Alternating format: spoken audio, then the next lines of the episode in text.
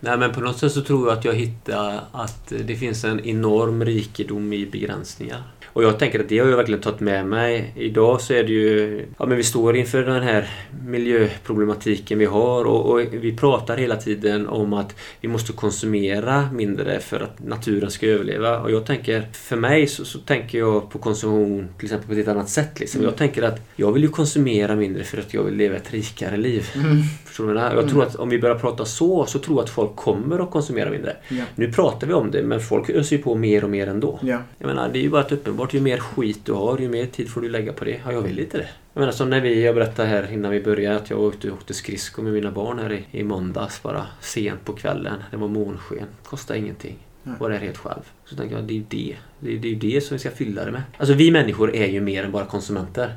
Eh, så, det är ju sorgligt att se hur, hur många av oss lever faktiskt. Alltså, jag vet ju att vi är mer än konsumenter men många lever ju bara som genom det på något sätt. Mm. Och vem är det som tjänar på det? Det är ju så lätt att bli liksom en konspirationsteoretiker men, men ibland så känner jag bara att det är hela tiden något som vill mig något. Som vill att jag ska köpa något och det stör mig lite. För vi är faktiskt mer än det. Det är med varmt hjärta som jag introducerar veckans gäst till PLC-podden. Det är ingen mindre än Marcus Torgeby som är med oss den här veckan. Han är föreläsare, inspiratör, författare och även en känd löpare. Han har skrivit böckerna Löparens hjärta och Sova ute och kommer i höst släppa en ny bok. Löparens hjärta kom ut 2015 och eh, det var då jag lärde känna Marcus själv. Eh, så att detta har varit väldigt kul att få äntligen träffa honom på riktigt och spela in det här avsnittet för han har varit lite av en eh, Eh, idol för mig och en förebild att se upp till när det kommer till hur han ser på livet. Och det är mycket det vi dyker in i i det här samtalet. Vi snackar om hans eh, syn på hälsa, vi snackar om hur man kan finna läkning i, tystnad, i tystnaden och eh, hur viktigt naturen och skogen har varit för den läkningen som han har genomgått i sitt liv. Och för dig som inte hört Marcus namn förut så kanske han mest känd för att han bosatt sig i de jämtländska skogarna byggde sin egen kåta och levde i stort sett på havregrynsgröt och sprang i flera års tid.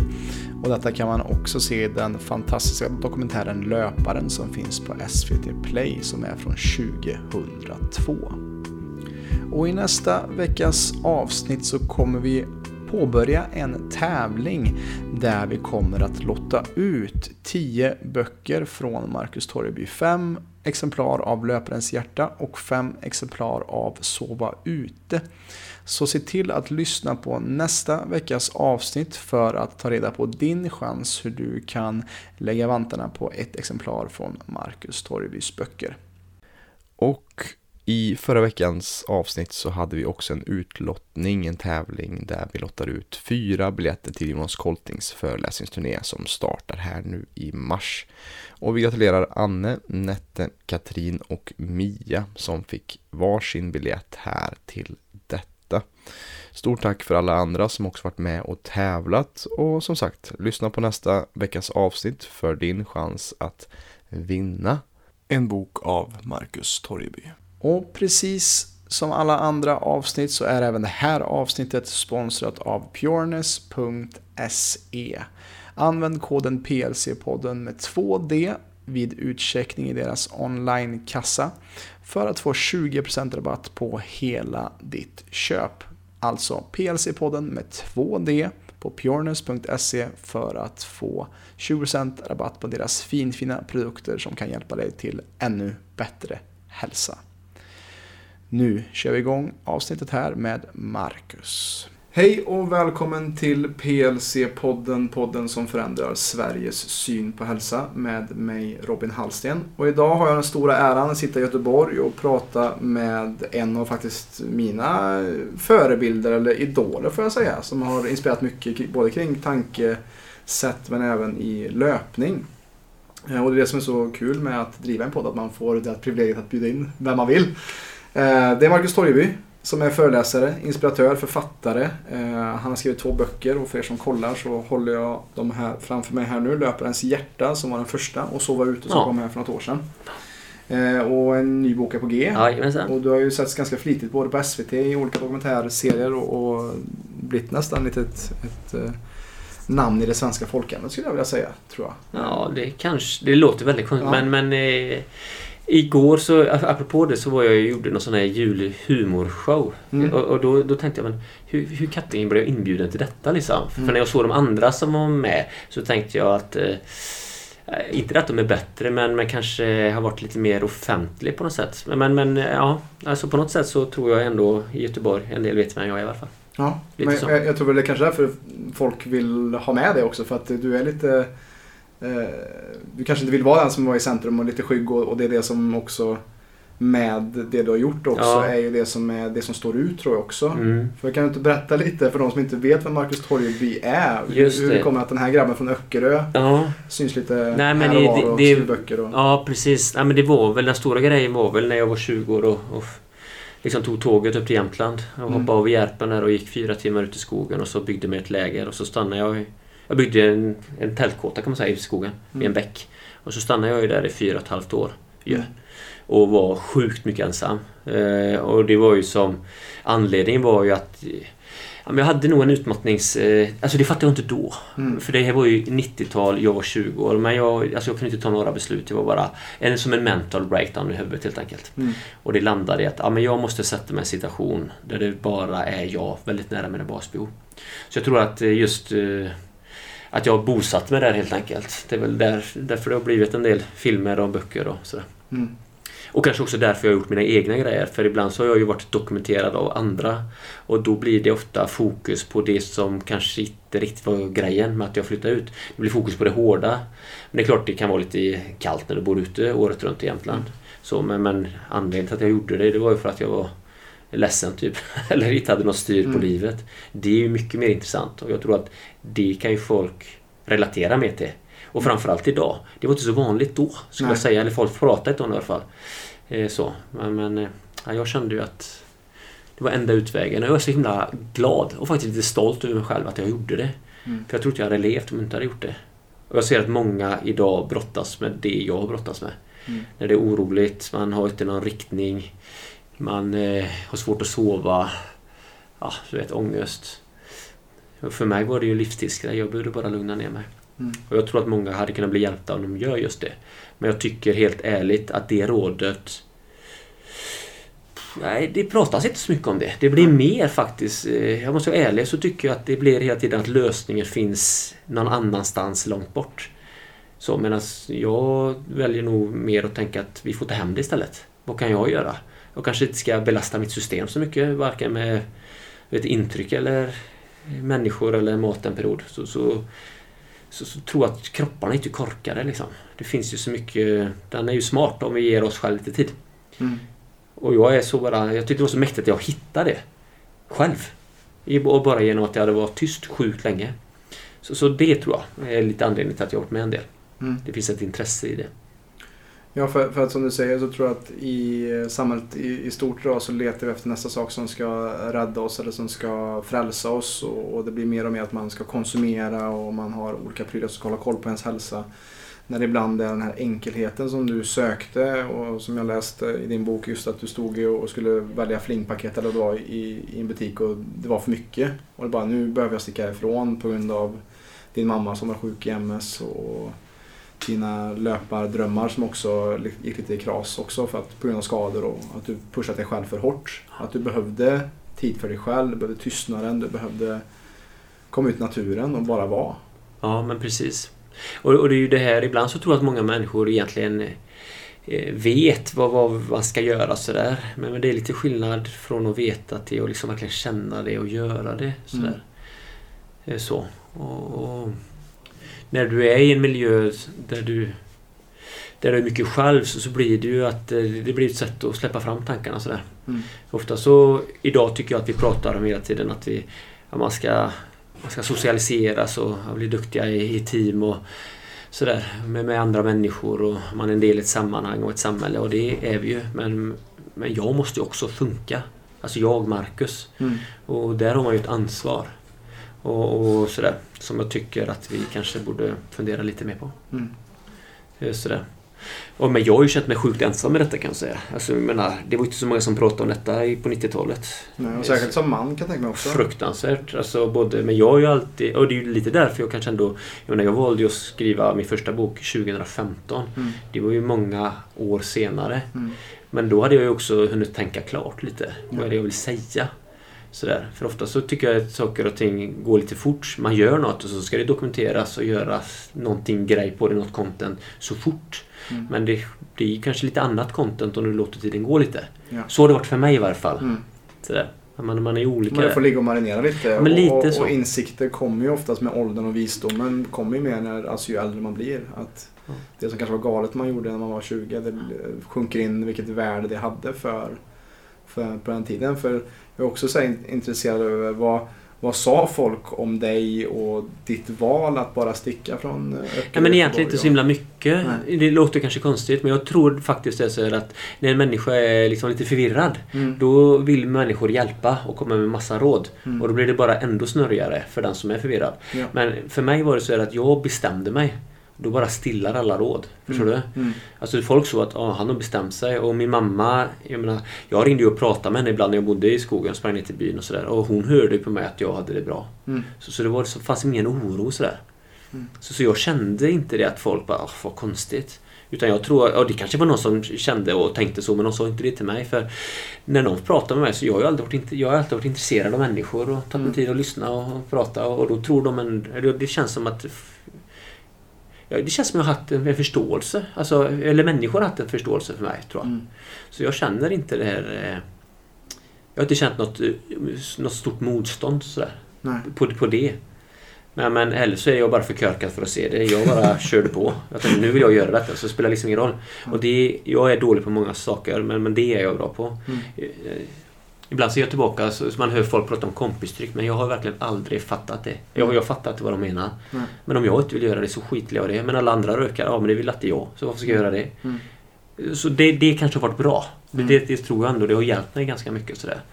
Jag har inte varit så... Ska säga? Men det finns ju en sån här sägning som är...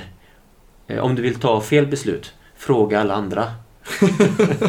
och då tänker jag att så det är ju ingen mening att göra det. Nej. Jag tror mycket handlar om åt det här med ansvaret. Mm. Och det har jag ju fått lära mig den hårda vägen. Mm. Ibland när det är oroligt som tusan i kroppen och huvudet så vill man ju ha råd, kanske. Mm. Så frågar någon annan. Och helt ärligt, det är väldigt sällan det hjälper alltså. Ja. Jag tror man bara... Det är bara att hoppa in i ångestbrunnen och ta tag i det. Mm. Så var det för mig i alla fall. Mm. Och jag tror inte att jag är så himla unik. Jag tror att eh, folk som är utbrända och ruggigt oroliga jag fattar att det kanske låter dramatiskt och man kanske har en sam, alltså familjesituation som gör att det är svårt men tre månader själv i tystnad i skogen, då är du på banan igen. Mm. Jag tror det är mycket lätt, svårare att hitta uthålligheten när man fortsätter sitt vanliga liv. Vilket jag förstår är svårt ibland att bryta. Du kanske har ansvar, familjeansvar. Mm. Men jag var ju 20 så det var ju klockren tid att gå in i väggen liksom. Ja. Det är ju bästa tiden att gå in i väggen. Ja, ja, precis. Det hade man mycket mer än nu när jag har tre barn och fru och en, en katt och en hund liksom. Ja. Ja, men jag tänker också så här att, som du säger, att någon som är utmattad, utbränd, eh, så är det också tecken på att kompassen, den inre kompassen går bara runt, runt, runt och snurrar. Och att då fråga någon annan vad man ska göra. Säg vad man ska göra så gör jag det bara. Eh, behöver inte hjälpa dig utan som du säger att vi behöver stilla den här kompassen som snurrar först och främst och hitta vår riktning. Och det är det som jag ser med det som du gjort det genialiska med det som är det enkla. Och mycket av det genialiska finns i det enkla. Att 800 spänn leder du på. Och i I, månader, i ja. månaden. I flera år. I fyra och ett halvt år Ja, på och känner mig aldrig fattig liksom. havregryn och smör liksom. Visst. Och som bär i skogen och savade och tog någon fisk och... Nej men absolut. Nej men så, så är det ju. Så, så det är ju... Ja men ta hem ansvaret och ibland när det är jobbigt så är det lite jobbigt att göra just det. Mm. Det kan vara lite skönt att, ha den här offerkoftan på. Men det blir ju väldigt sällan bättre.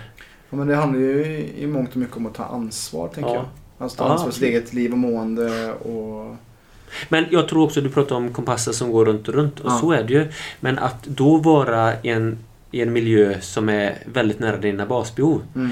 Då blir eh, att frysa blir ett förhållningssätt Mm. eh, till hur ska jag göra detta? Du känner det i kroppen och utifrån det så är det lätt att ta ett beslut. Förstår du vad jag menar? Mm. Så det var som att bara att jag det var snurrigt i huvudet så satte jag mig i en fysisk situation som är väldigt svartvit. Och utifrån det så kunde jag lära mig att ta beslut Mm. som var rätt. För jag fick hela tiden en återkoppling i kroppen direkt. Okej, jag är kall. Antingen fixar jag mina vita tår eller så ramlar de av. Ja, och så fixar jag en eld och så bara direkt så blir det ju tillfreds. Mm. Och då bara, då, det, det var som hela tiden den här, man, man fick som ett motstånd och en feedback ganska direkt. Och, och Mm. det hjälpte ju jättemycket. Och det är ju svårt att hitta det i det vanliga samhället skulle jag säga. Mm. Det är hela tiden med fördröjning. Alltså du glömmer att betala en elräkning och så får du ett inkassekrav en månad senare. Eller, Mm. eller förstår du? Mm. Du kanske får en, eh, en utskriven tablett och så går du till apoteket och så är det stängt. Alltså det blir lite otydligare liksom. Mm. Och, och då tror jag att få vara i det svartvita är ju underbart. Vi pratar ju ibland så här att ja, men livet är inte svartvitt. Nej, men det är väldigt härligt när det är det. För det är så Mm. enkelt att ta besluten. Och just när du är förvirrad och ledsen och utbränd så, så behöver man ju vara där. Nej men att ta ett steg tillbaka och brottas med basbehoven är ju... Jag, jag tror att det är vägen framåt helt enkelt. För mig var det det. Mm.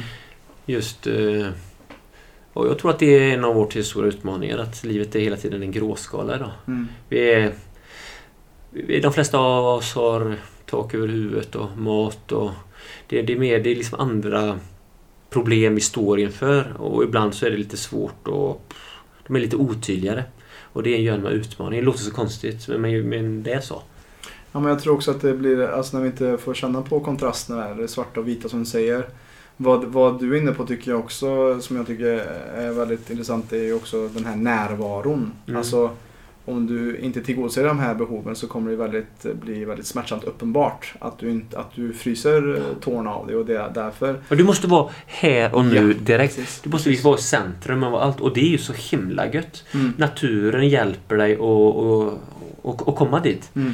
Och, och därför tror jag ju att vi ska ju... Jag menar, träd har ju dubbelt så mycket arvsmassa än vad vi människor har. Mm. Alltså de kan lära oss något. Mm. Flummigt eller inte, det är bara att det- så är det. Mm. De är sjukt bra på att lyssna. Men tjötar aldrig. Förstår du? Ja. Så det, är- ju helt magiskt Mm. att få vara och så vill de dig ingenting. De vill inte sälja på dig någonting. De är bara jättebra på att få dig att tänka efter. Mm. Så därför borde vi ju liksom varje Jönmaträd borde få en medalj av kungen. Ja, just det. Tänker jag. Ja. Och, och jag är ingen sån här grön, eh, vad heter det? Naturromantiker. Nej. Alltså jag, jag, jag har ju aldrig, och jag kan inte några namn på blommor eller jag är inte intresserad av det. Men jag älskar, jag älskar att vara ute. Och jag bara känner, på samma sätt som löpningen, jag bara, det är något där i som är gött. Och då är jag där. Mm. Och du behöver inte veta namn på det för att du ska kunna uppskatta det. Så, det är bara... Och det finns ju i alla fall när man bor i Sverige och i Norden. Det är så närhet allt det här. Så. Och vi har allemansrätten. Som i och för sig, jag är lite orolig att den håller på att få inskränkningar, tror jag. Mm. Det känns lite jobbigt. Men, men än så länge har vi det. Ja, Att den är tillgänglig för oss alla. Det är ju helt magiskt. verkligen. Det är ju någonting som inte finns ens i alla, alla andra länder. Så det är väldigt ett, privilegium verkligen. Och jag tänker också så här, för jag har skrivit ner här en fråga. Som, vad, vad, vad var det du hittade i skogen? Vad var det för att, eh, som du säger med träden och dess visdom. Nej men på något sätt så tror jag att jag hittar att det finns en enorm rikedom i begränsningar. Mm. Att jag inser att det, det, det Och jag tänker att det har jag verkligen tagit med mig. Idag så är det ju...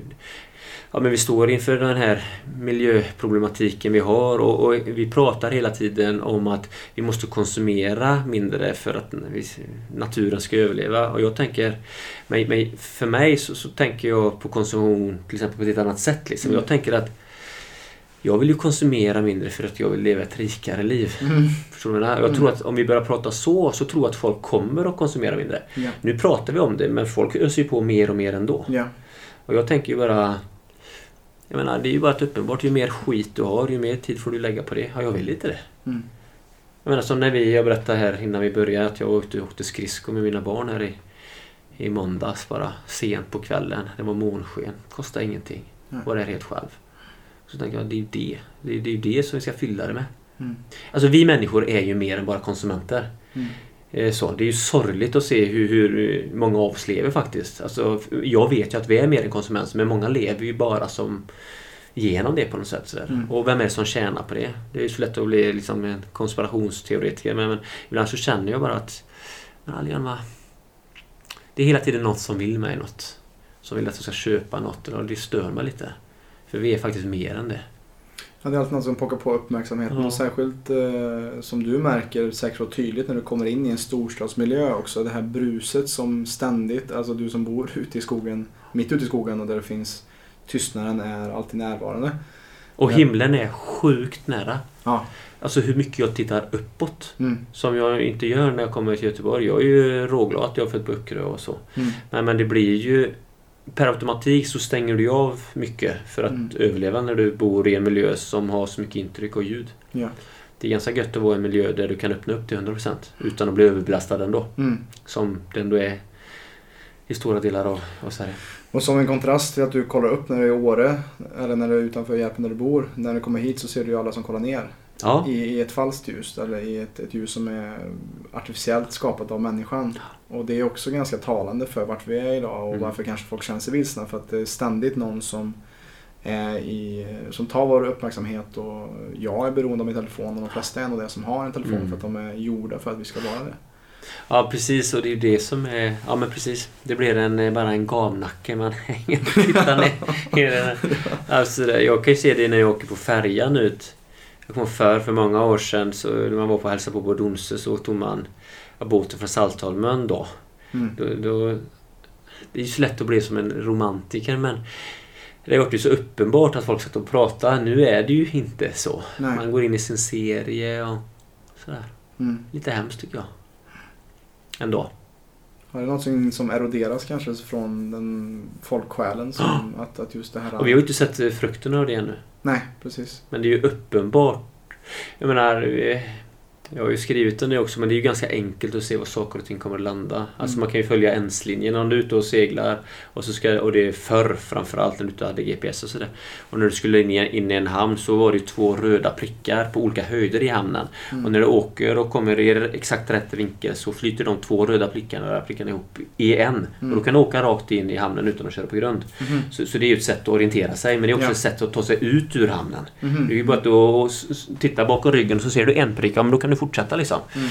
Eh, och det kallar man ju ens-linje då. Och jag brukar tänka att ja, men så kan vi också... Det sättet kan vi ju använda oss i om framtiden menar jag. Det är bara att då, ta, gå 20 år tillbaka så drar du ett streck från 20 år till nu. Och så Mm. bara fortsätter du det strecket. Mm. Då ser man ju var man kommer att landa. Allt som handlar om liksom, ekonomi eller liksom eh, intryck. eller... Mm. Vad som helst. Mm. Så, så, och är man inte så himla nöjd med var det strecket kommer att landa så får man ju ändra någonting då. Mm. Så jag tycker att se om framtiden känns ju inte så himla svårt egentligen. Nej. Det är bara att ta ett steg tillbaka och, och liksom dra ett streck liksom.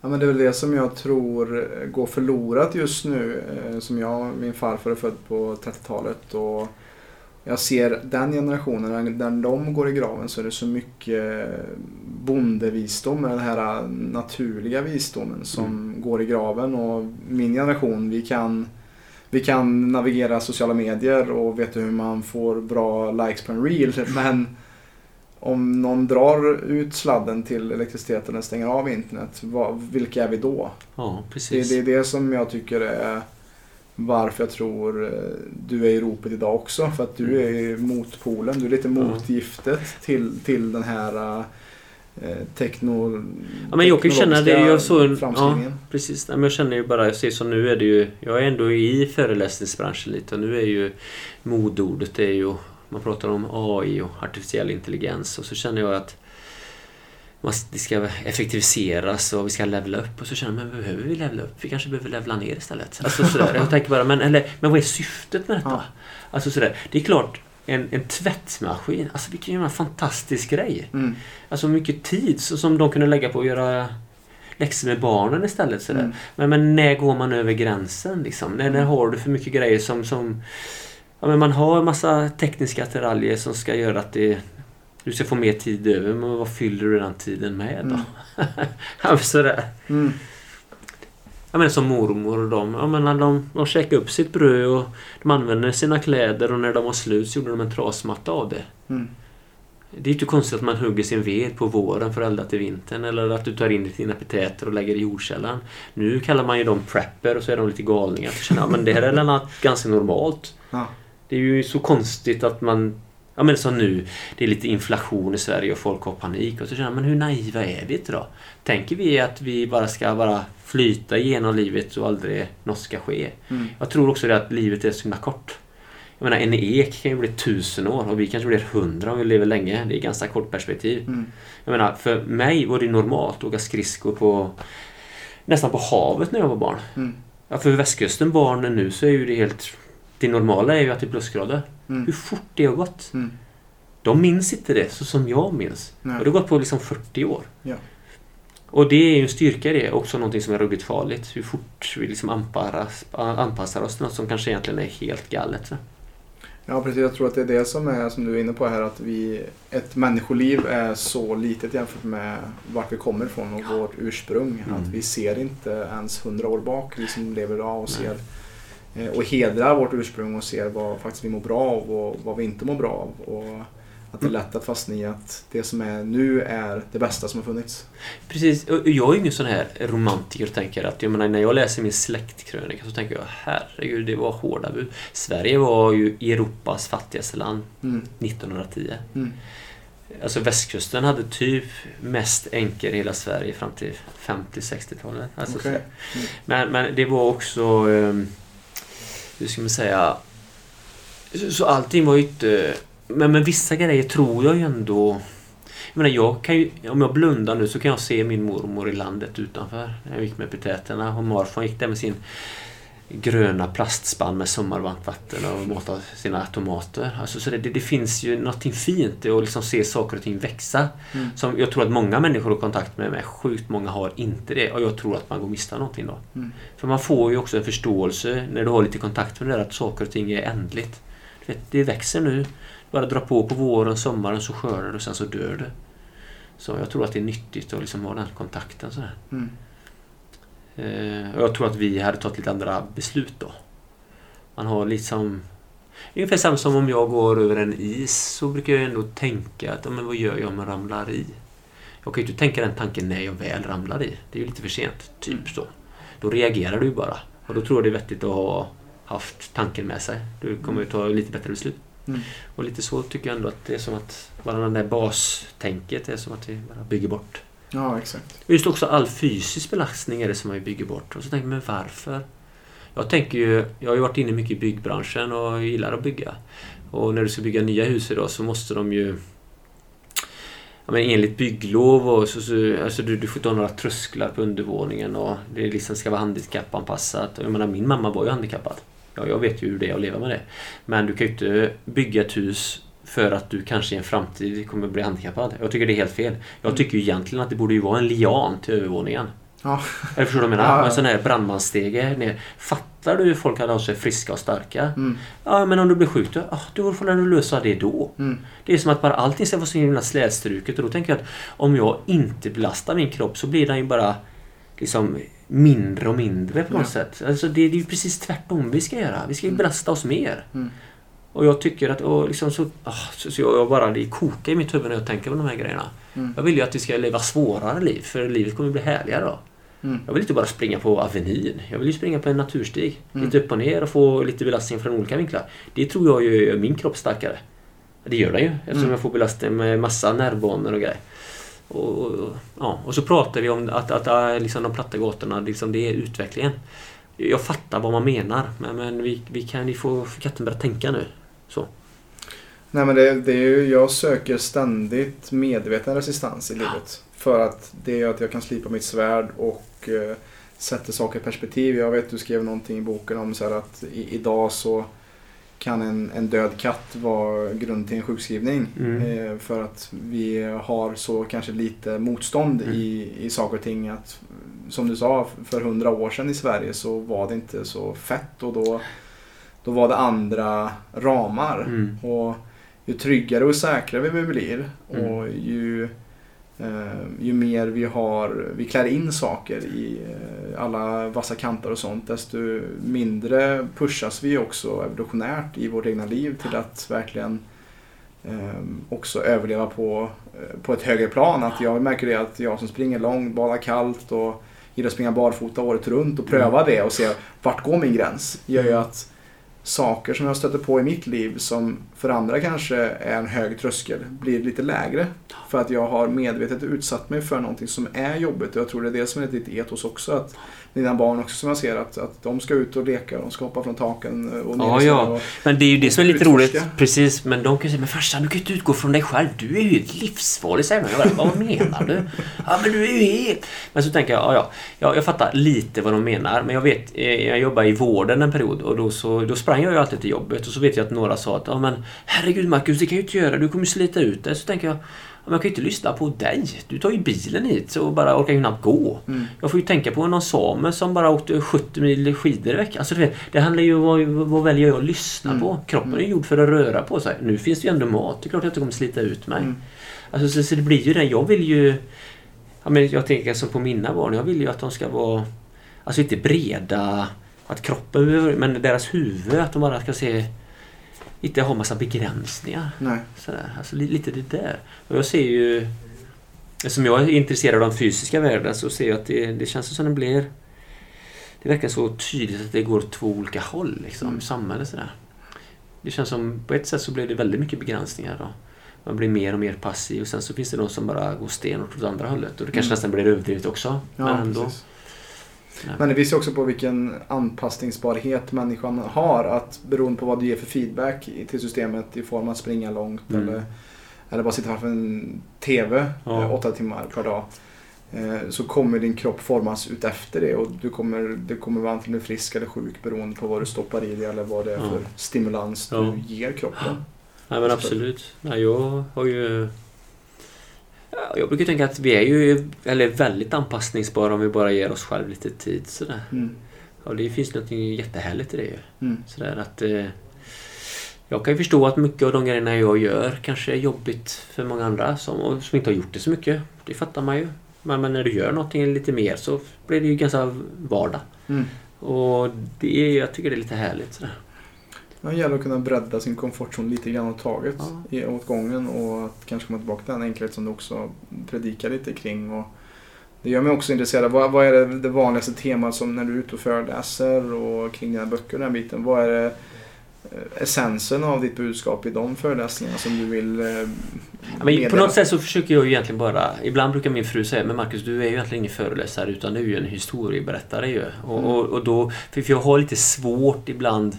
Jag är uppväxt i frikyrkan och det har varit mycket som är väldigt bra, det vill säga. Och sen har det varit lite crazy också. Mm. Och det som kanske är crazy det är... Det, det, det finns ju så mycket pengar, jag har massa svar. Förstår du vad jag menar? Mm. Och jag är ju mer sån...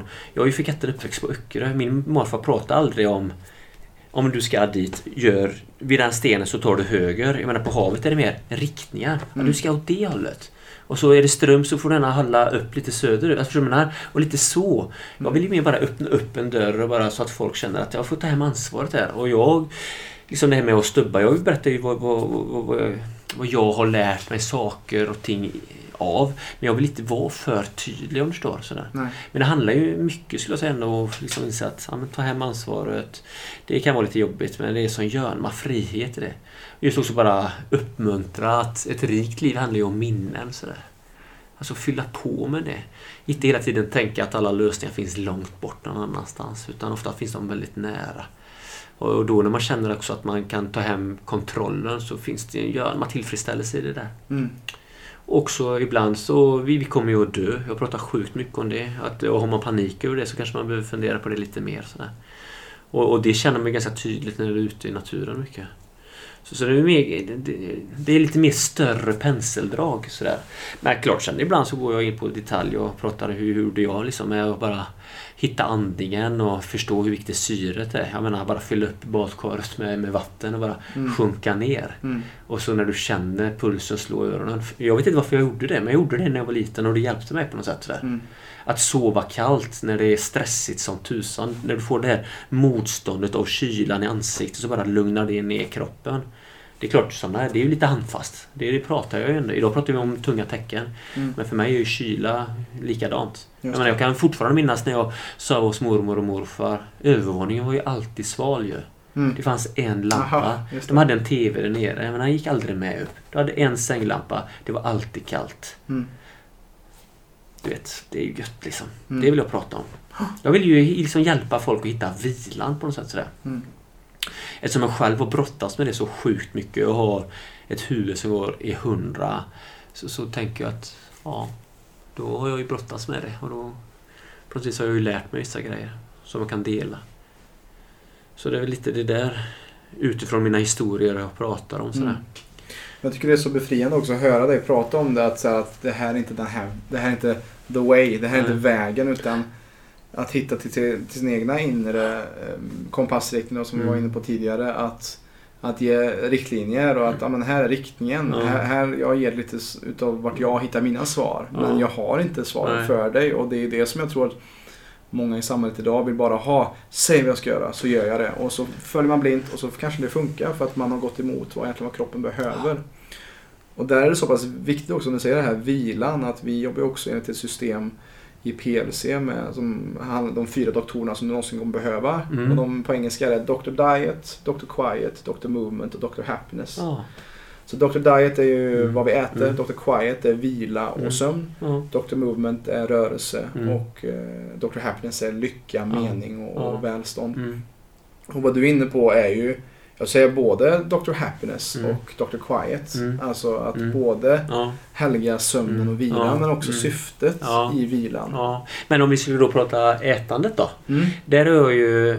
Jag har ju haft... Eh, det har jag också skrivit om, men jag har ju haft rejäla ätstörningar ju. Mm. Ehm, och- och det var egentligen min fru som jag tror ändå... Jag, jag, jag har ju ett R i huvudet fortfarande, så är det. Men nu känner jag mig ändå ganska fri. Men hon sa ju med Marcus att äta med ro för dig är viktigare än vad du stoppar i dig. Ja, just det. För jag hela tiden sökte massa svar och tänkte att nu ska jag äta det där och till slut så blir det bara låsningar. Sådär. Mm. Och det tror jag många människor brottas sådär. Så jag försöker ju med bara ron.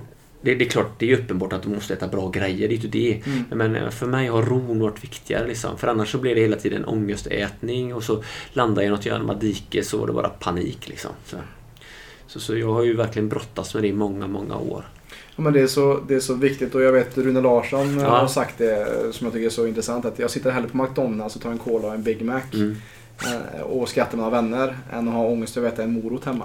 För att Visst. den har för många kalorier i sig. Ja, Och det är någonting som är väldigt viktigt där att inte bara vad vi stoppar i oss utan hur vi tänker kring det vi stoppar i oss. precis. Och vad vi gör när vi äter också. Att, att, att våra tankar Mm. blir också, jag märker också det i klienter när man pratar och gräver djupare att deras smakproblem kanske har inte med vad de äter utan hur de tänker och att de har Mm. osmälta tankar. Ja visst, absolut. Och, och, osmälta intryck i Ja, sig. men vettigt faktiskt. Och, och, och ja. jag tror det är det som är inne på här också. Att du kan ha någon som är äter på pappret Ja. 100% bra, tränar 100% bra Mm. men är ortorektiker Ja. och är sjuklig Ja. i, det, i sin disciplin Ja. kring att äta bra. Nej, Och men det är inte hälsa. Nej, nej precis. Och det är ju... Nej men absolut. Alltså, så jag har ju... Det har ju varit en genom... Jag har fortfarande min morfar som liksom förebild där. Han åt ju alltid med kniven. Han bara älskar mat. Och sen så... du vet, han var ju liden och bönstark och ganska kraftig sådär. Och sen så efter maten då, när man var där så låg han sig alltid på trasmattan. Rätt på golvet. Men innan han gjorde det så tog han grädde och lite lingonsylt och drack upp och så bara la han sig där. Så bara, åh, så här, så här ska det vara liksom. Ja. Han njöt av det där. Mm. Och så fint. Mm. Alltså det... Men det började tidigt. Jag vet egentligen inte för mig vad, vad varför. Men nu började jag med att sluta äta godis när jag var liten. Och så, sen så var det... Jag skulle vara så ren som möjligt på något Ja, sätt. det. Ja. Jag vet inte, ibland känns det som att det är för enkelt svar säga det. Att ja, men det var det jag kunde kontrollera när det var oroligt hemma. Men jag vet inte. Jag har det, liksom det sättet också. Liksom, på Mm. sätt. Det har alltid varit så. Men jag tror det, det blir så, det blir en copingmekanism med den sjukdomen din mamma Mm. Ja. hade kanske också. Ja. Just som, jag hade ju också mycket ångest när jag växte upp till Mm. exempel. Och, och min copingmekanism var ju att jag ville försöka, den externa världen ville jag försöka kontrollera så mycket som möjligt för att min interna var i så mycket kaos. Och jag tror det är bara olika uttryck för samma sjukdom eller samma åkomma. Ja. Med att den här otryggheten inom sig som man vill stilla antingen med träning eller med alkohol eller med kost eller försöka kontrollera så mycket som möjligt och att, att stilla den nervos- nervositeten och ångesten som uppstår. Att Ja. det grundar sig i samma sak men, men symptomen är olika. Ja men precis. Nej, men jag ser ju det. Jag ser också nu när jag... Jag har ju tre tjejer och... Min äldsta hon är fantastisk på alla sätt men hon har jobbat mycket med tvång och, och det tog så lång tid. Det började när hon var sex år. Mm. Just så, lite det du beskrev, kontrollera Mm. yttre grejer sådär. Det har ju varit en lång resa av hårt arbete innan hon liksom hittade någon, något förhållningssätt till det. Men, Mm. men det är ju... Sen har jag ju också lärt mig sjukt mycket genom de här grejerna. Mm. Ju. Mm. Sådär. Att eh, sluttande plan i huvudet, det är lurigt. Man kan gå från att vara ganska sund till osund. Alltså, det, det sker gradvis sådär. Och tvärtom. Mm. Det kan vara lite jobbigt och sen så blir det bättre. Men det, det går of, Det tar ofta lite tid liksom sådär. Mm. Och det där är... Ja, det är inte alltid så himla enkelt liksom. Ja, men det är det som skapar också den person som du är idag och den erfarenheten och det som du delar med dig i dina böcker. Att den här resan och de här utmaningarna som du ställts inför. Det är det som blir guldet ju som du... Varför Ja, det är det som... Precis, och jag har ju aldrig haft en tanke att jag skulle skriva några böcker Nej. Alltså det fanns ju inte på... Alltså, att, att jag ens gör det. Mm. Alltså det är så... Är, är det någon som är superförvånad så är det ju jag. Mm. Alltså det är ju jättekonstigt. Jag har liksom aldrig gått i skolan, gick i nian, inga betyg, hatar att skriva, hatar att sitta still. Men tänker mycket och vilken görman resa det varit för mig att göra det. Alltså Mm. sådär. Så, så på något sätt så, så tänker jag, det, brukar min morfar säga till mig, men varför, talat, varför springer du så mycket? Får ju ingenting för det. och, och det har ju varit spännande. Men så tänkte jag, men om jag springer så himla mycket utan att få någonting för det och ändå tycker det är värt det, så måste det betyda något. Ja. Så då fortsätter jag. Mm. Och så på något sätt så ser jag att du kan ju inte alltid veta allting innan. Du kanske vet det om 20 år. Mm. Och jag känner inte att det varit bortkastat någon gång liksom. Alltså nu när jag ser tillbaka så ser jag ju rent, eh, vad ska man säga, prestationsmässigt så har jag gjort alla misstag jag kan göra. Mm. Ju. Alltså just, hade jag gjort nu så ser jag att jag skulle gjort på ett helt annat sätt. Men herregud vad jag har lärt mig. Mm. Och det är jag ändå glad för. Sådär. Jag kan ge det till andra. Ja men precis. Och det känns lite härligt sådär. Och i, i de misstagen så ligger ju också så här den här feedback-loopen att, att många startar ju inte ens för att de är rädda för att misslyckas eller göra fel. Ja, mm. och, och där är ju så viktigt också att bara komma igång och, Ja. och, att med den lärdomen man gör så kommer man ju komma någon annanstans än Ja. där man står och stampar kanske. Ja men precis. Ja men där har jag kanske ändå varit eh, sådär... Eh, inte så rädd ibland så. Mm. När jag skrev den första boken eh, då, eh, då bara kände jag så här att ja, men det kommer bli världens bästa releasefest. Det var den tanken jag hade. Så vet jag många sa men så kan du inte tänka. Jag bara, jo klart jag kan. Det är en god känsla. Så då hade jag den när jag skrev. Och då Mm. vart det gött också. Det vart ju så när det var releasefest. Alltså Ja. sådär. Och vad det kommer från, inte en aning sådär. Mm. Och vad är det värsta som kan ske? Jag tycker ju att ja, ingen läser det. Ja, spelar ingen roll. Jag tycker det är skoj. Mm. Alltså lite så. Mm.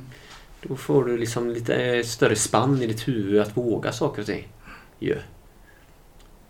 Ja men och, och släppa vad alla andra ska tycka och tänka och göra det som faktiskt Mm. när din själ och gör dig glad. Mm. Alltså det, jag tror många fastnar i att man vill göra saker som ska ge en berömmelse för att man gör någonting Mm. istället för att följa hjärtat Mm. och skita i om, om ens ingen ser mig. Om jag står ute i skogen här och, Mm.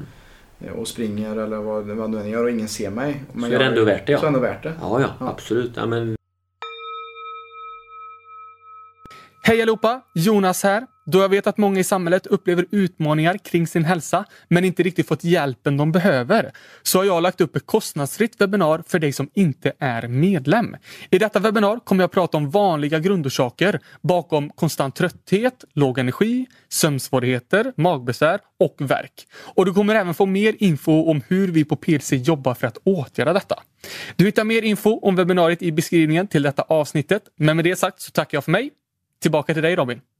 jag måste berätta så jävla roliga grejer om min morfar. Alltså hela öarna är ju, det är ju kransspeciellt och Mm. det har ju alltid varit så vårdslöst där. Men på ett så himla underbart sätt. Och sen i somras så var jag hos en kompis på henne och så var det en gammal gobbe där och så började vi prata och så, så till slut så frågade han, ja men är du är Runes barnbarn? Rune på Klinten? Ja, för han var lite, han var hardcore-fiskare med ett gött hjärta sådär. Och då Mm. berättade han en historia som jag inte ens... Jag hade ju aldrig hört den och det är så typiskt. Då hade min morfar och hans svåger, de var ju gamla liksom.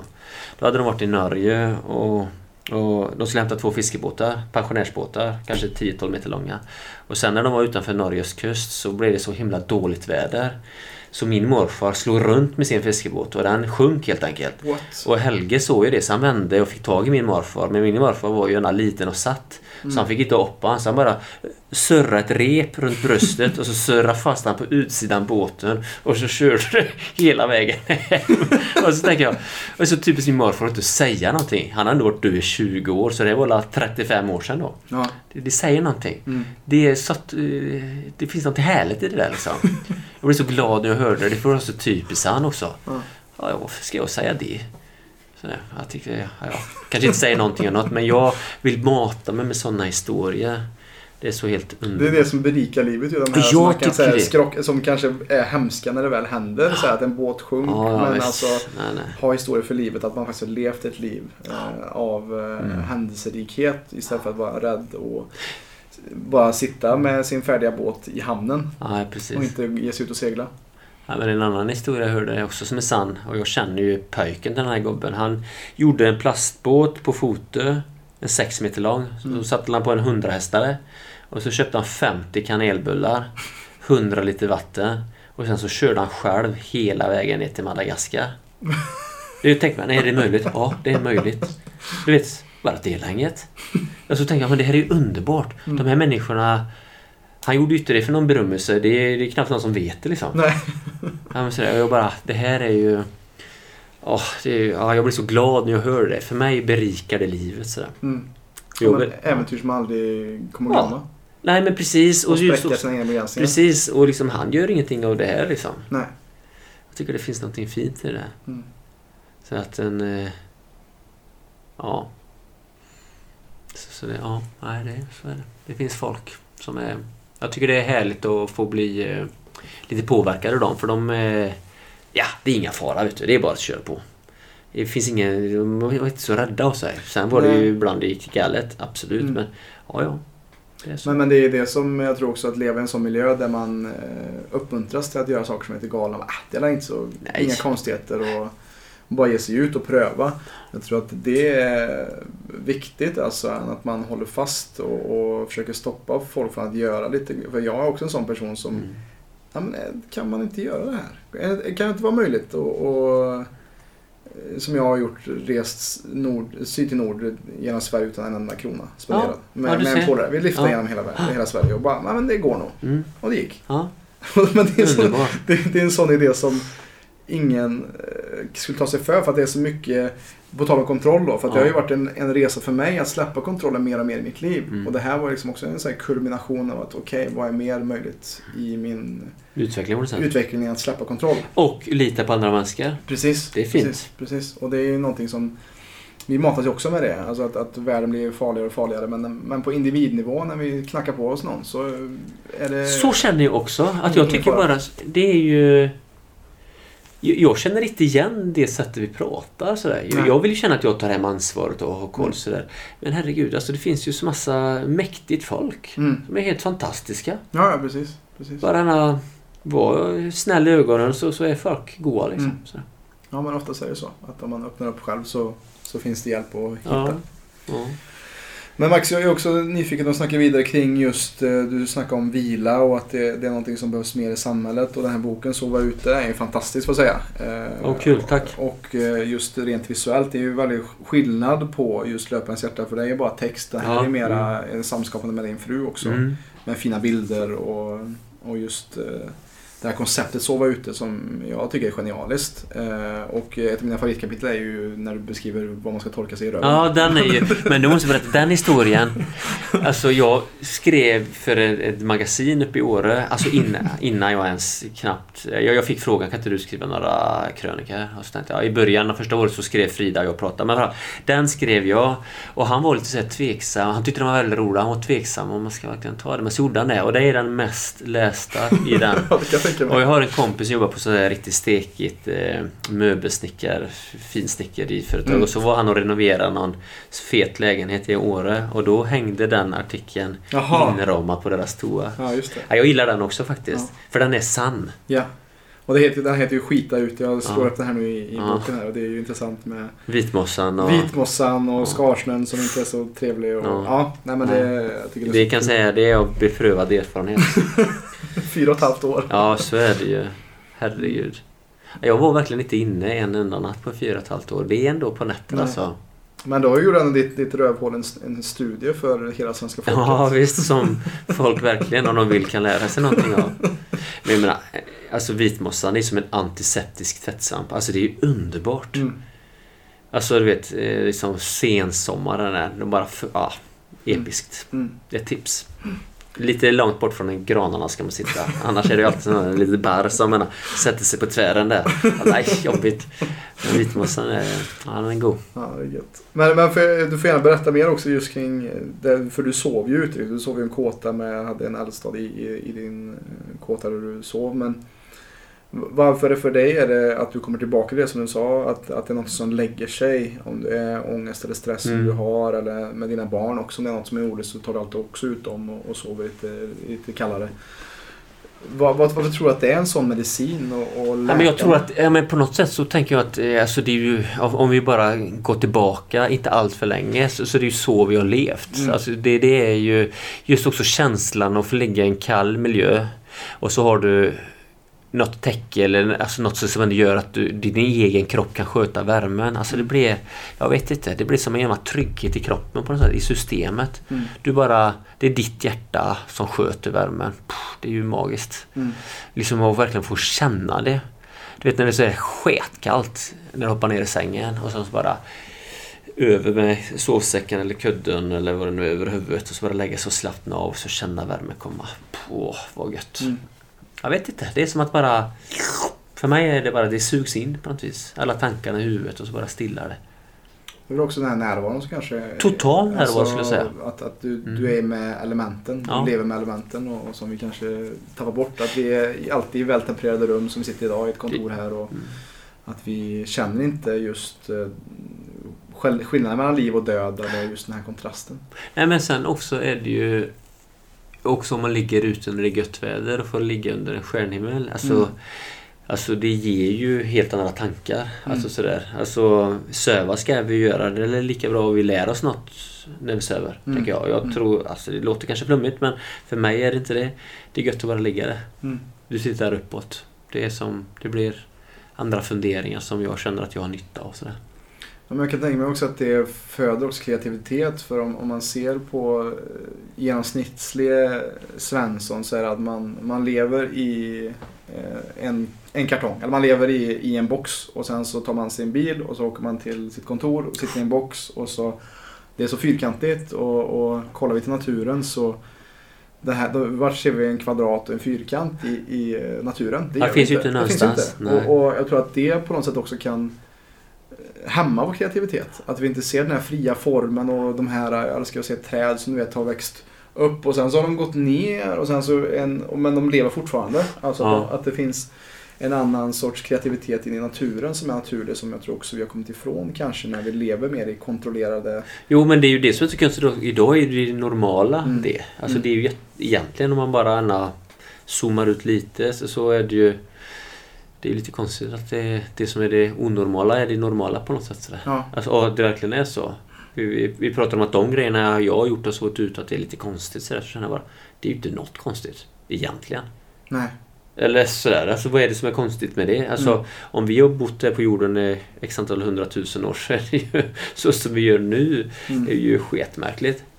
Ja men det är det som är intressant. Vi hade också Jonas Kolting på podden som också är en triatlet som är ganska känd här i Sverige. Och, och han eh, ses som väldigt kontroversiell på många sätt och, vis med det han pratar om. Men han sa att det, här- det jag gör det är inte kontroversiellt. Jag predikar det naturliga. Men det naturliga har blivit Det onaturliga. onaturliga i en artificiell värld där vi nu har labbkött och fejkkött och eh, socker och mjöl och sånt som inte varit naturligt för oss att ha. eh, Ja. Som, som är det normen nu. Mm. Och det är ju det som jag också ser eh, vad vi snackade om lite om med att ätandet förut också. Att, att eh, vad jag ser att det, vad som långsamt dödar oss är just vad vi äter och stoppar i oss och vad vi tar in för, för Mm. någonting.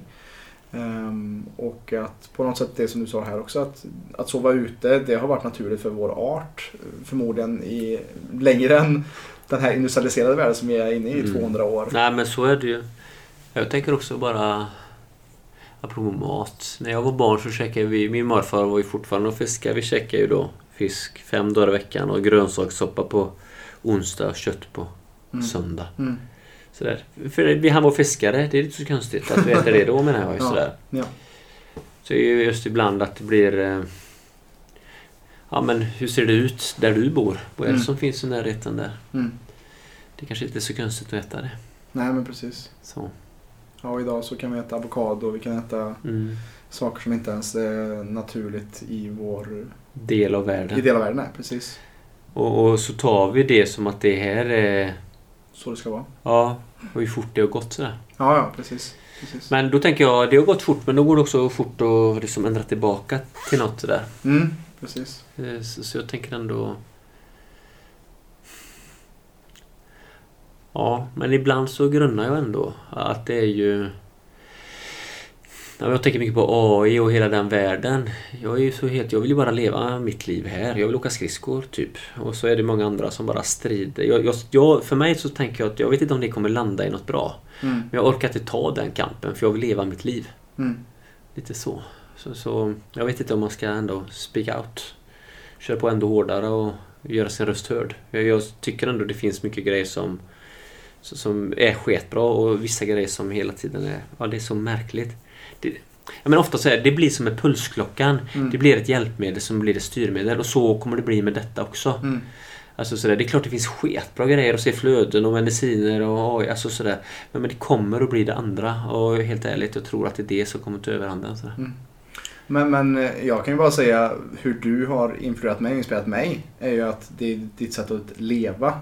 Ja, Att, att, att, att du, sättet du leder på och lever. Det är ju det som inspirerat mig till att också tänka mer enkelt i mitt liv. okej. Och ja. jag, jag tror det är det som är också det viktigaste.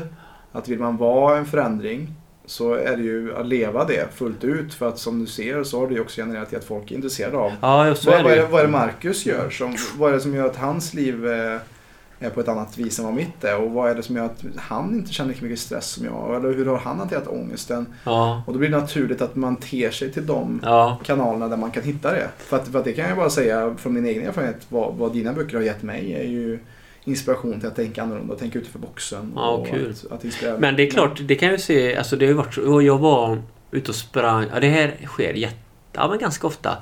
Eh, då var jag ute och sprang, det är ju länge sedan nu, det var i höst, våras var det. Så sent en kväll, jag hade varit hos brorsan och snickrat och så på kvällen, det är så eh, regndisigt, så är det någon som ropar på mig bara Marcus, is it you? Yes. Is it really you? Ja.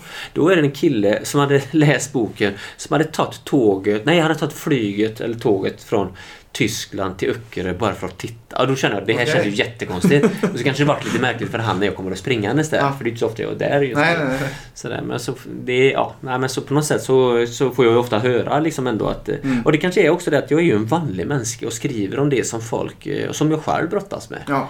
Och jag tänker att det är väl så det funkar. Mm. Jag vill inte sätta mig själv på en pedestal för jag, jag, jag ska inte vara där. Nej. Sådär ändå. Men ibland så tycker jag att det är ofta hela tiden den andra delen som får... De är så himla på och de har hela tiden en agenda. Jag, klart, jag, jag är glad om folk köper mina böcker, absolut. Men det, jag vet inte om det finns så mycket mer agender. Liksom. Så jag ser det mycket... Ja, ja men det här konsumtionsgrejen sådär. Ja, men det blir lätt så att det blir att eh, man också kan kapitalisera på någon som är populär eller Ja. någon som är i ropet. Mm. Och eh, att det blir att man ska maximera alltihop då. Mm. Eh, och att det inte alltid är den rätta vägen kanske. Nej, kanske inte riktigt så. Och för mig har det nog varit en liten styrka att jag aldrig känt mig kanske som en författare på det sättet. Så, så då har jag ofta inte, jag har inte blivit så tjusad av förslagen jag får. Är jag menar? För jag känner bara att, ja ja. Nummer ett, jag är pappa och make så, i Mm. Jämtland. Och eh, har jag en bra idé och ja, då kan jag köra på det. Men, men det är inte så här, jag menar när, det, när du flyter på lite så är det lätt att du får agenturer så som... Hur ska man säga? Ja men... Vad är nästa grej då? Men jag vet inte. Ja men när du vet det så tar du det med oss så ska vi kolla med vårt säljteam om det är rätt. Mm. Det är så lätt att man sugs in i det och då Mm. måste du veta varför du gör det. Ja. För annars så kommer du bara förlora din röst helt enkelt. Ja. Och det har jag ju sett så många gånger. Framförallt bland unga och kanske musiker. Sådär. Mm. Man är så skjusad för att få ge ut en skiva och så bara säger du ja till idiotgrejer. Mm. Därför tror jag det är viktigt att ha den här lite... Man brukar säga fuck you-pengar, men lite den mentaliteten. Ja. Så att du ändå ja men om det här inte skulle funka, men jag kan ju snickra liksom. Ja. Och, och då tror jag det blir lite ärligare. Ja, precis. För att jag tror att det är det som är som vi lever in i, att man får snabbt feedback med vad man lägger ut och så vidare. Och jag hörde också något om att till exempel kvinnor som, lägger, som har Instagram-konton att, att man inte lägger ut bilder på sina sina, sin kropp eller om man börjar snacka mer seriöst så är det inte lika mycket engagemang. Att, Men, men det kan jag ju se jättetydligt. Nu Mm. är vi ju inte så himla aktiva. Alltså Nej. sådär. Men med tanke på... Men, men det är ju så uppenbart. Alltså allting ska ju bara vara lättsamt, Ja, tillgängligt, lättsmält. gratis, Ja. lättsmält. Mm. Och så direkt du lägger ut något som är... det- Och det kan ju störa mig något fruktansvärt. Att att det är liksom... Och, och, men det är ju därför vi har valt att inte liksom... Mina funderingar har jag ju hellre valt att sätta i en bok. Ja, precis. Då tänker jag att du får en liten annan hållbarhet. Men jag tror Mm. det är lätt att komma in i det andra. Att du, ja, du lever ditt liv genom den typen av snabb bekräftelse som egentligen, det går knappt att leva på det ändå liksom. Så det är ingen varför.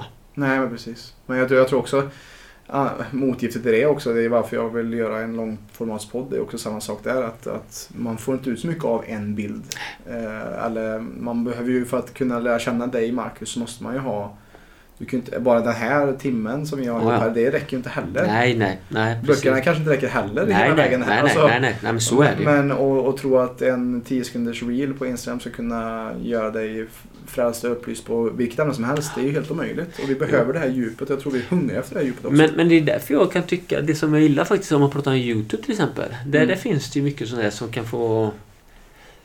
Det blir som ett annat format. Mm. Alltså sådär, det är bara, du kan köra bara en eldskola på en timme. Mm. Ja men sådär, det, det är som... Alltså så det, det, det finns ju... Det, känns som det också är på gång lite. Mm. Alltså sådär vissa... Och det kan jag ändå... Jag kan titta några amerikanska där de äter...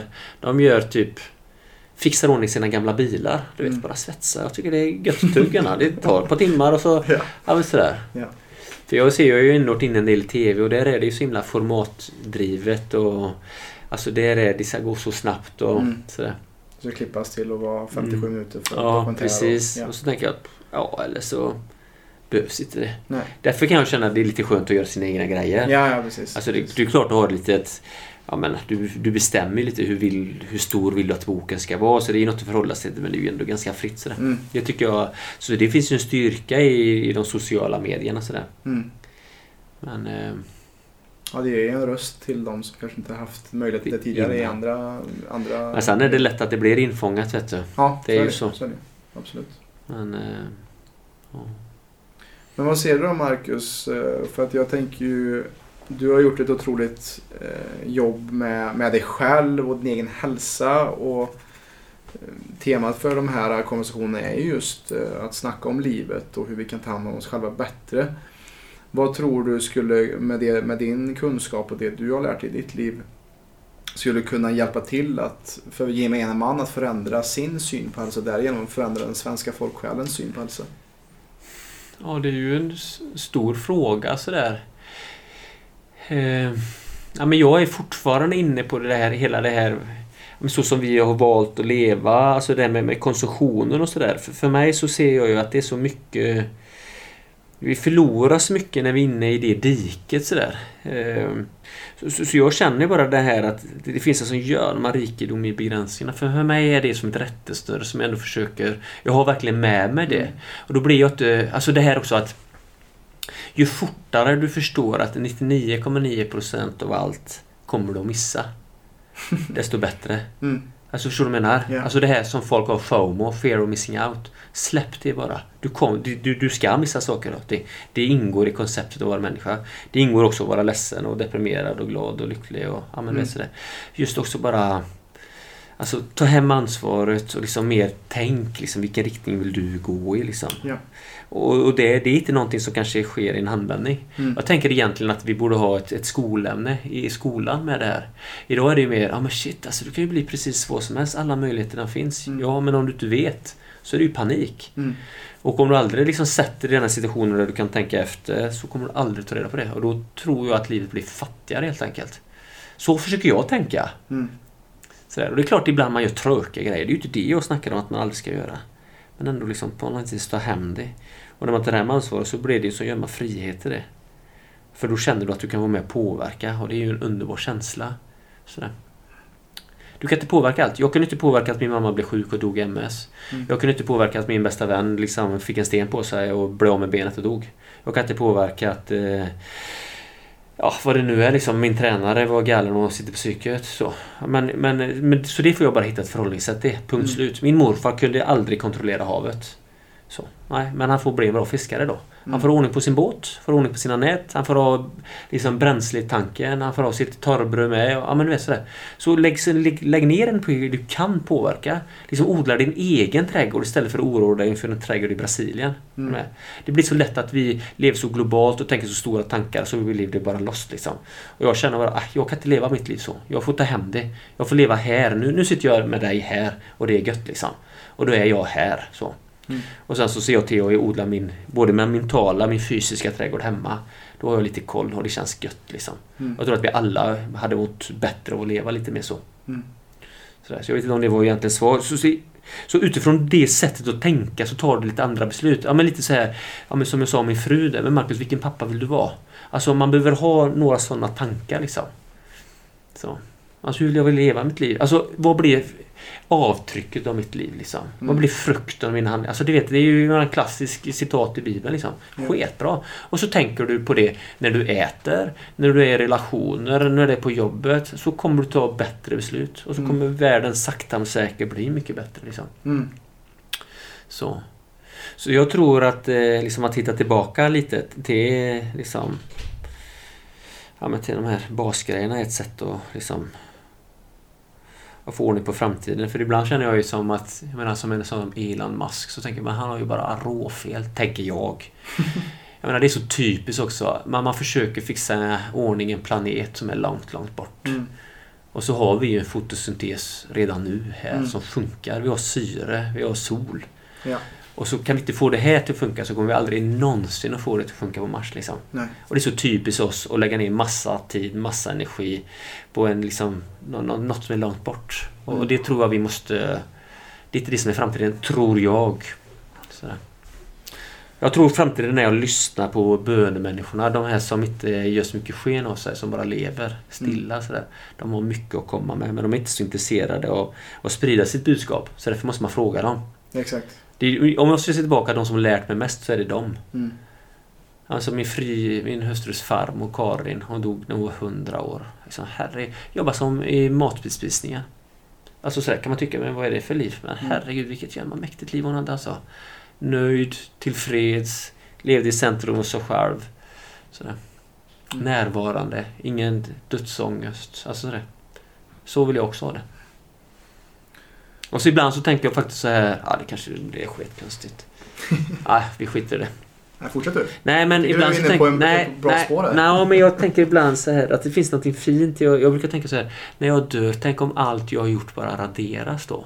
Mm. Det finns något fint i det. Alla böcker och allt det jag har sagt, det är bara borta. Så jag lever bara kvar i mina barn och kanske deras barnbarn. Och sen så blir det bara disigare minnen av mig ju längre tiden går. Alltså Mm. det känns lite fint att tänka så. Mm. Att det finns ett slut liksom. Mm.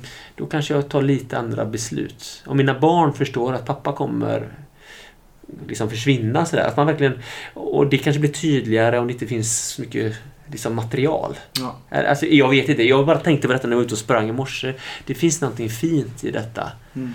Jag menar min mamma, jag har några få bilder på henne. Sådär. Men hon är fortfarande väldigt levande i mig. Hon är inte riktigt lika levande i mina barn. Nej. De träffar aldrig henne. Och det är lite sorgligt men lite fint. Men det är ju hur vi påverkar och, och hur vi kommer bli ihågkomna. Ja. Och, Men, men ofta så blir det tvärtom. Ja. Att man, man vill lägga ett legacy eller lämna ja, det. precis. Och, och det legacyt kanske inte alltid är så himla... Ja, jag vet inte, jag kanske... Men, men jag tänker så här ibland. Mm. Jag tänker mycket på att jag ska dö och det känns liksom lite vettigt sådär att göra det. Och på något sätt så kommer man mer i kontakt med livet då. För att då, då blir livet mer... eh, det blir mer skört på något sätt. Och, och lite som allt du var inne på här tycker jag är så klockrent att, att, att börja som du sa din morfar. Alltså, han kunde, inte kontrollera, kontrollera havet utan Nej. Bara fixa i ordning sig själv och sina egna Ja. redskap för Ja. att ge sig ut och sen Ja. så får man se. Sen Och så får man- bara... välter det utanför Norge. Det var ju många som dog alltså. Och de hade ju bara... De var väldigt bra på att sörja också. Mm. Jag pratade med min morfars syster innan jag kom hit och så Mm. berättade jag det. För jag, vi pratade om det med att det var så många änkor. Så sa han, men Marcus när jag var barn så var det lite skrämmande men lite fint. För när någon blev minsprängd som ofta skedde liksom. Eller, alltså så, så, så de, de... eh, När man gick då till begravning så... så och det här fortgår ju fortfarande mycket i arabvärlden. Då har Mm. man ju gråterskor. Mm. Alltså som liksom, de gråter på beställning. Men, men att de, de, de nästan skrek liksom sa hon. Mm. Det var som att de bara fick ut sorgen på något sätt. Att Mm. det... Ja, jag tyckte det var, det var lite spännande att höra Mm. sådär. De var bra på att sörja skulle jag säga. Mm. Och det... Mm. Jag vill ju helst inte bli drabbad av de här grejerna. Men det, det kommer ju att ske. Det kommer ske. Och då behöver jag ju hitta ett sätt att förhålla mig till det. Mm. Och den vetskapen är ju att man gör sig redo för det. Lite Istället för så. att man skjuter på det och men sen så precis. har man inte resurserna det krävs. Nej, jag tror ju, det är lite som att gå över isen. Jag får ju ändå Mm. tänka tanken lite, vad katten gör jag när det... Mm. Jag hugger ju min ved på våren för att elda till vintern. Alltså Mm. lite konstigt. Jag tror vi måste tänka så mentalt också. Mm. Och, och det var lite sorgligt för mig för jag fick ju den tanken när jag var så himla ung. Jag menar jag var ju sketung när jag, jag förstod att min mamma skulle dö. Och Mm. då i nästa stund så blev det ju bara... Shit, jag kommer ju att dö. Va, nej. Mm. Eller förstår du? Ofta, jag, jag tror att då gick jag från att vara, ha ha ett barns tankar och tänka Ja. att det där händer inte mig till att bara Jo, det kommer att hända dig. Ja. Frågan är bara när. Mm. Det var ju lite att omfamna det som Ja, inte var så lätt. Jag var väldigt ung. Mm. Oh, kommer därifrån. Ja, nej men... Eh, jag vet inte egentligen vad köttasmut. Det är så. Det är som min fru säger, herregud du pratar ju mest skit. Säger hon. Men när du skriver så är det lite mer eh, allvarligt. Men, men det är därför folk blir lite förvånade när jag är runt. Det är ju mest... Ja, Men det är, mm, emellan skiten så är det en del visdom som ja kommer upp, kanske tycker jag faktiskt. något. jag. Ja, ja. Är. Nej, jag, jag tycker också det är intressant, du, du snackar om begränsningar också. Att, att vad jag inser mer och mer, nyckeln till min hälsa. Det har mycket med avhållsamhet att göra. Ja, visst har det det. I, I en värld där vi överkonsumerar Mm. Så märker jag liksom att fasta, att bada kallt, Mm. att undvika gluten Ja, eller ja. socker. Alltså, det är inte i att lägga till mer utan det är avhållsamheten och begränsningarna precis som vi faktiskt växer oss starka. Och Ja, och så smakar det ju lite bättre också. När Ja, du är lite eller hungrig Eller när det, är liksom, det är gött att ta en Mm. bastu när du är kall. Eller, Ja. Och så tänker jag, men så, så... Ja, det är ju skönt. Det heter ju basbehov av en anledning. För det är ju för Ja. att de är viktigast. Mm. Så då är det gött att njuta av dem, tänker jag. Mm, Det vill jag göra. Jag vill känna så mycket som möjligt. precis. Så, så, så då... Ja, inte liksom vara konstant mätt. Och, ja, det är ju... Det känns ju fattigt. Tycker jag. Ja, precis. För är vi inte hungriga så vet inte vad vi är sugna på. Nej, vad, vi, vad vi verkligen behöver. Vad det är vi suktar efter. Vad det är som är längtan där. Så har vi ju försökt att bygga vårt hus uppe i Jämtland. Vi, nu Mm. har vi ju el sedan 2014 men, men vi, har ju, vi eldar ju fortfarande för värmen. Så, så Mm. Nu har ju barnen varit hemma själva när jag har varit här. Och Frida har varit söderut. Så får de tända. Mm. Och så sitter varje morgon när barnen kommer ner och käkar frukost så sätter de sig nära kaminen. Mm. Och så är det lite svalt där ute. Så tyckte jag, men det är jobbigt kan folk säga. Nej, det är underbart. Det är det. Ja. Det är så huset ska vara, tycker jag. Ja. Det ska inte vara den perfekt och hitta en tröskel liksom. För Nej. att du kanske får MS när du är 55. Ja. Ja, eller så får du inte det. Du kommer hålla dig sketstark bara för Ja. att du liksom drar upp dig i lianen. Du Ja. kanske kan dra upp dig i en lian när du är 100 år och du aldrig slutar. Ja. Precis. Varför ska vi sluta med massa grejer? Ja. Bada, hoppa, göra kanonkulan och magplask och det är ju gött liksom. Mm. Nej, det är, jag, jag är ju snart, jag är 46. Tiden går ju. Jag vill bara fortsätta. Mm. Och så länge det funkar. Sådär.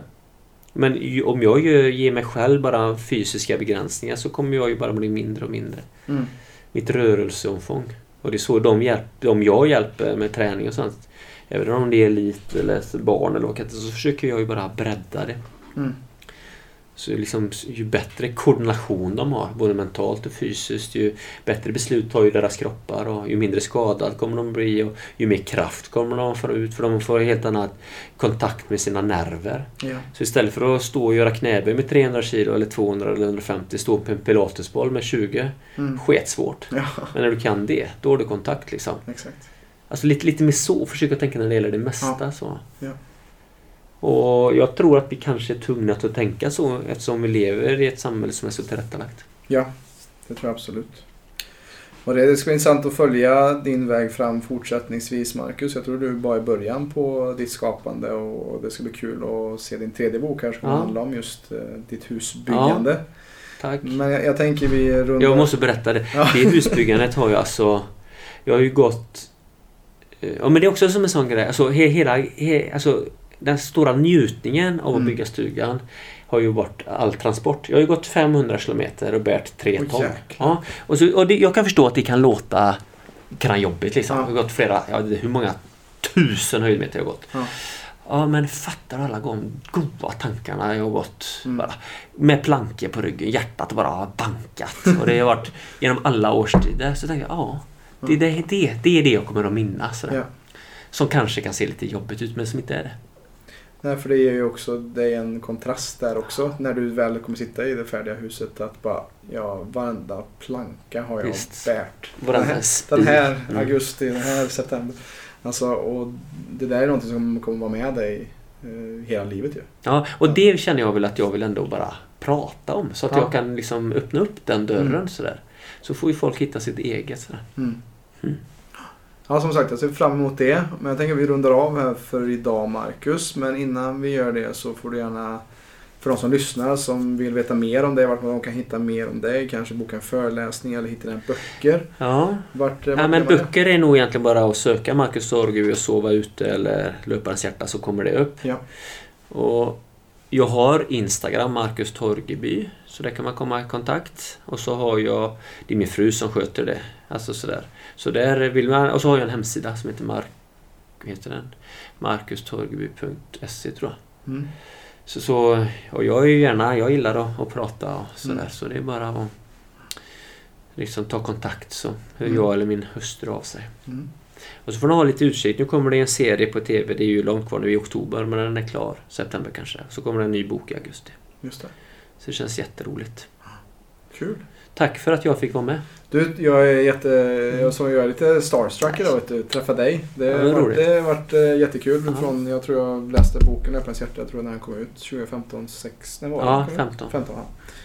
Så att, eh, ja. Och jag har ju försökt få tag i det ett tag. Så det var, var kul att vi äntligen fick Ja. till något. Faktiskt. Ja, jag har varit lite dålig på att svara kanske sådär ibland. så Ja, men det kan man ju ändå förvänta Ja. sig från, eh, det från kan man. det man har hört i det avsnittet ja, faktiskt. precis. Men, men väl, när man väl har bestämt då kommer jag alltid. Ja, precis. Så, ja. det, då missar jag inte. Mm. Och det har varit jättekul och vi kanske ses igen snart igen. Absolut. Mm. Eh, Men för den här gången så rundar vi av och jag tackar dig som har kollat eller har lyssnat på det här avsnittet. Och dela gärna med dig av det här avsnittet eh, av Marcus visdom som han har delat här. Eh, För att, ja, sakta men säkert, stadig rask takt brukar jag också säga, så kan vi förändra Sveriges syn på hälsa Underbart. med vårt budskap här. Tack för idag Marcus. Tack, tack. Ha det gött. Mm. Stort tack för att du har lyssnat på detta avsnittet av PLC-podden. Om du som lyssnare är intresserad av att få bättre balans på din kropp och hälsa så kan du gå in på www.plclub.se. Där kan du göra en gratis hälsoundersökning och läsa mer om hur vi hjälper människor på ett holistiskt sätt att skapa mer energi, få igång förbränningen och minska värk. Alltså plclub.se. Vi finns även på Instagram, YouTube, Spotify och Facebook at Premium Lifestyle Club om du vill ta del av mer gratis material. Stort tack för din tid här med oss.